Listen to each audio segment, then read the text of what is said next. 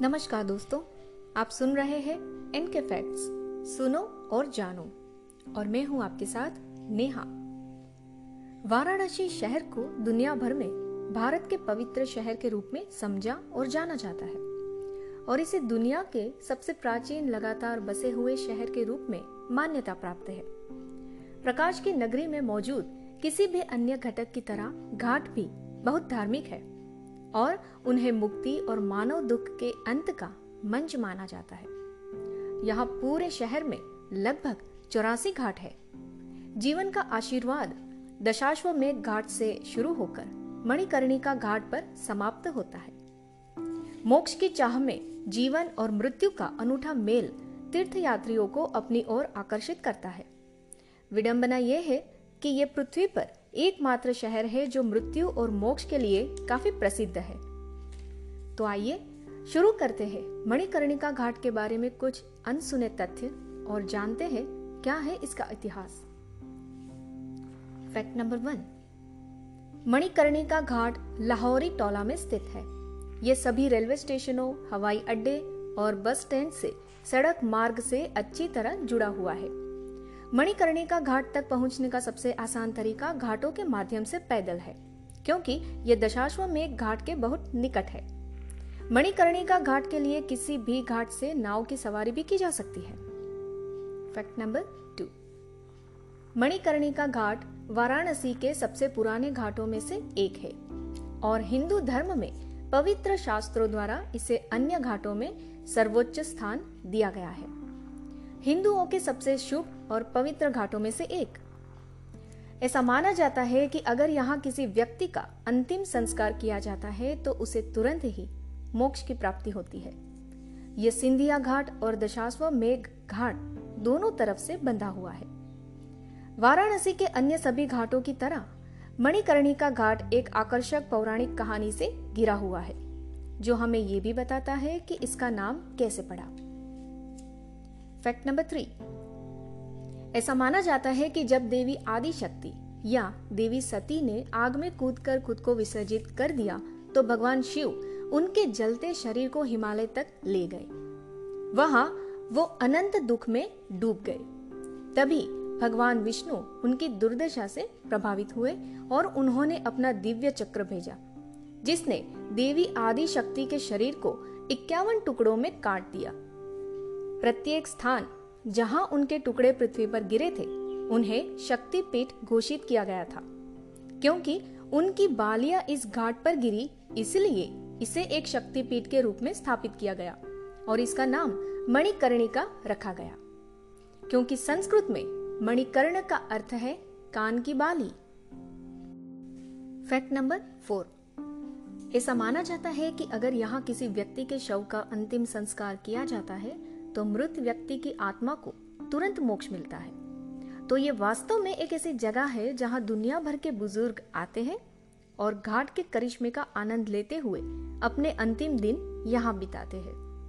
वैसे ऐसा भी माना जाता है कि इस घाट पर मौत भी दर्द रहित होती है। वैसे मणिकर्णिका घाट पर एक कुआँ भी है, जिसे मणिकर्णिका कुंड के नाम से जाना जाता है। इसे भगवान विष्णु ने खुद बनवाया था। हिंदू पौराणिक कथाओं के अनुसार भगवान शिव पार्वती के साथ उनकी इच्छा पूरी करने के लिए विष्णु से पहले वाराणसी आए थे। भगवान विष्णु ने दंपति के स्नान के लिए गंगा तट पर एक कुआँ खोदा।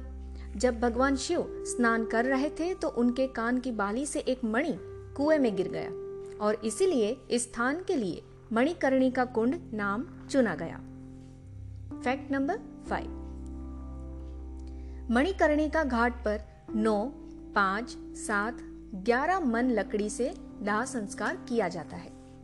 यहाँ एक मन में चालीस किलो होता है। विषम अंक को शुभ माना जाता है। पंच पल्लव यानी आम, नीव, पीपल, बरगद और पाकड़ की लकड़ियों से चीता जलती है। ऊपर से छोटी चंदन की लकड़ी भी रखी जाती है।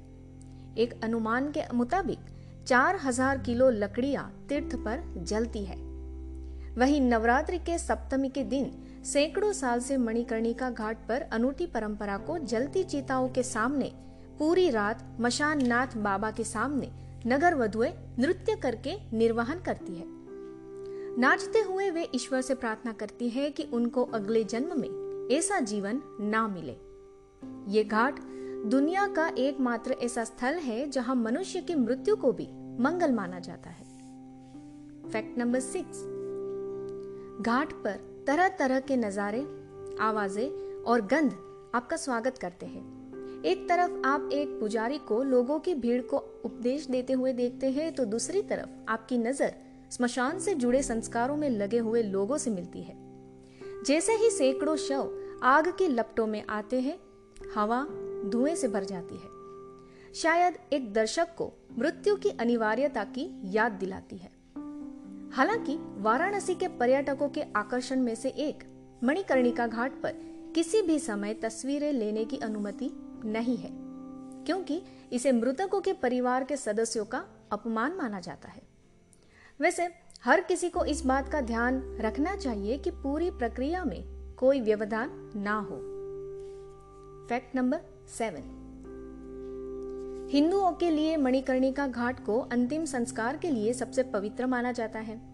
बताया जाता है कि मणिकर्णिका घाट को भगवान शिव ने अनंत शांति का वरदान दिया है। इस घाट पर पहुंचकर ही जीवन की असलियत के बारे में पता चलता है। इस घाट की विशेषता यह है कि यहाँ चीता की आग कभी भी शांत नहीं होती है। यानी कि यहाँ हर समय किसी न किसी का शवदा हो रहा होता है। हर रोज यहाँ 200 से 300 शव का अंतिम संस्कार किया जाता है। Fact number eight. अधिक से अधिक लोग यहाँ मृत व्यक्ति को दाह संस्कार स्वीकार करने के लिए भी भेजते हैं। यहाँ अमीर और गरीब दोनों तरह के लोग इकट्ठे होते हैं और जीवन के अपने अंतिम क्षण की प्रतीक्षा करते हैं। मणिकर्णिका घाट के ऊपर की इमारतों में जो व्यक्ति अपने अंतिम क्षणों की प्रतीक्षा में होते हैं और जो मृत्यु के बेहद करीब होते हैं, उन्हें वहाँ संभाल कर रखा जाता है। समय समय पर गलियों से गुजरते हुए शव होते रहते हैं। नदी के किनारे लकड़ियों का ढेर लगा हुआ होता है और पास में ही एक बड़े तौल का पैमाना भी रखा होता है। Fact number nine. घाट में यात्री श्मशान के सभी अनुष्ठानों और प्रक्रियाओं का पालन करते हैं। सफ़ेद कपड़े में लिपटे शवों को पहले गंगा नदी में डुबकी लगाने के लिए निकाला जाएगा, जिसका अर्थ है कि उनके पाप नदी में पवित्र जल से साफ़ हो जाते हैं और बह जाते हैं, और फिर नवनिर्मित लकड़ी पर रख दिए जाते हैं। शरीर पर घी, चंदन की लकड़ी और साथ ही विधि के कुछ मंत्रोच्चार किए जाते हैं। कहा जाता है कि यहाँ इस घाट पर भगवान शिव स्वयं मृतकों के कानों में तारक मंत्र बोलकर मृतकों की आत्मा को मोक्ष के मार्ग की ओर ले जाते हैं। यही मान्यता इस घाट की जीवन रेखा है, जो इसे दाह संस्कार का विशेष स्थान बनाती है। Fact number ten.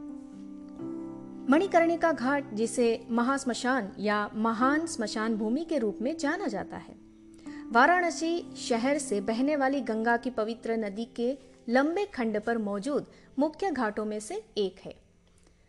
राम नाम सत्य है के पश्चाताप मंत्र दिन के हर घंटे में गाए जाते हैं और हर जगह धुआँ होता है, क्योंकि उनकी शाश्वत शांति के लिए शवों का अंतिम संस्कार किया जाता है।